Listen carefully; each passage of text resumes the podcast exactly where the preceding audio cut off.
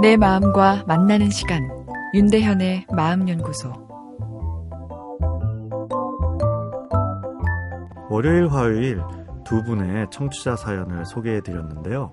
월요일에는 타인의 행복에 몸서리치는 자신이 싫고 주위의 행복을 자신의 기쁨으로 받아들일 비법을 알고 싶다. 이런 사연이었고 화요일에는 어렸을 때 부모님에게 칭찬을 받지 못했다.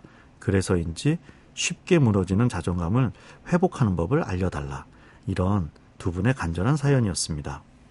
우리가 느끼는 스트레스가 증가하고 있는 것은 스트레스 요인 자체가 증가한 이유도 있지만 스트레스에 대한 건강한 방어 체계가 약해져서 낮은 수준의 스트레스에도 과도한 반응을 보이는 이유가 더 크다.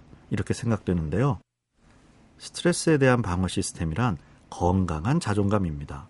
회사나 가정 생활의 어려움을 들어보면 일 자체가 어려운 것보다는 자존감의 손상이 더 많은 이유인데요. 왜 나를 무시하느냐? 이것 때문에 괴로운 거죠. 갑을 관계에 분노하는 것도 결국 자존감에 상처를 받기 때문입니다. 스스로의 생명 스위치를 내려버리는 행동, 30분의 한 명이라니 답답합니다. 이 행동도 자존감의 문제입니다.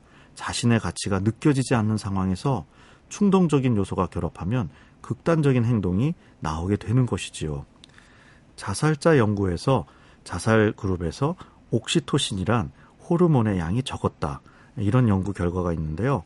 옥시토신, 남녀 모두에게 있는 호르몬으로 항 스트레스 역할을 하는 것으로 알려져 있습니다. 코티졸 같은 스트레스 호르몬이 지금은 위기 상황이야. 정신 차리지 않으면 끝이야. 이렇게 외치며 심혈관계를 긴장시키고 몸을 전투 상태로 돌입시킨다면 항 스트레스 호르몬인 옥시토신은 괜찮아. 넌 근사한 사람이야. 다 잘 될 거야.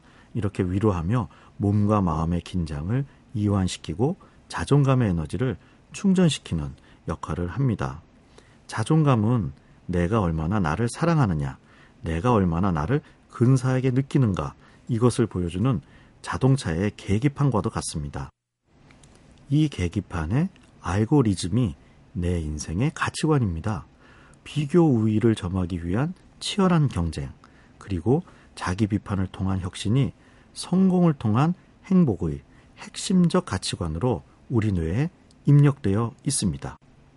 그러나 이 가치관만으론 쉽게 피로감에 사로잡힐 수밖에 없습니다. 옥시토신이 잘 나오지 않습니다. 계속 우리 몸을 전투 상태로 밀어붙이기 때문인데요. 그러다 보면 자존감의 바늘도 경고 수준에 이르게 됩니다. 내일은 건강한 자존감을 만들기 위한 가치관 튜닝에 대해 함께 생각해 보겠습니다. 윤대현의 마음연구소 지금까지 정신건강의학과 전문의 윤대현이었습니다.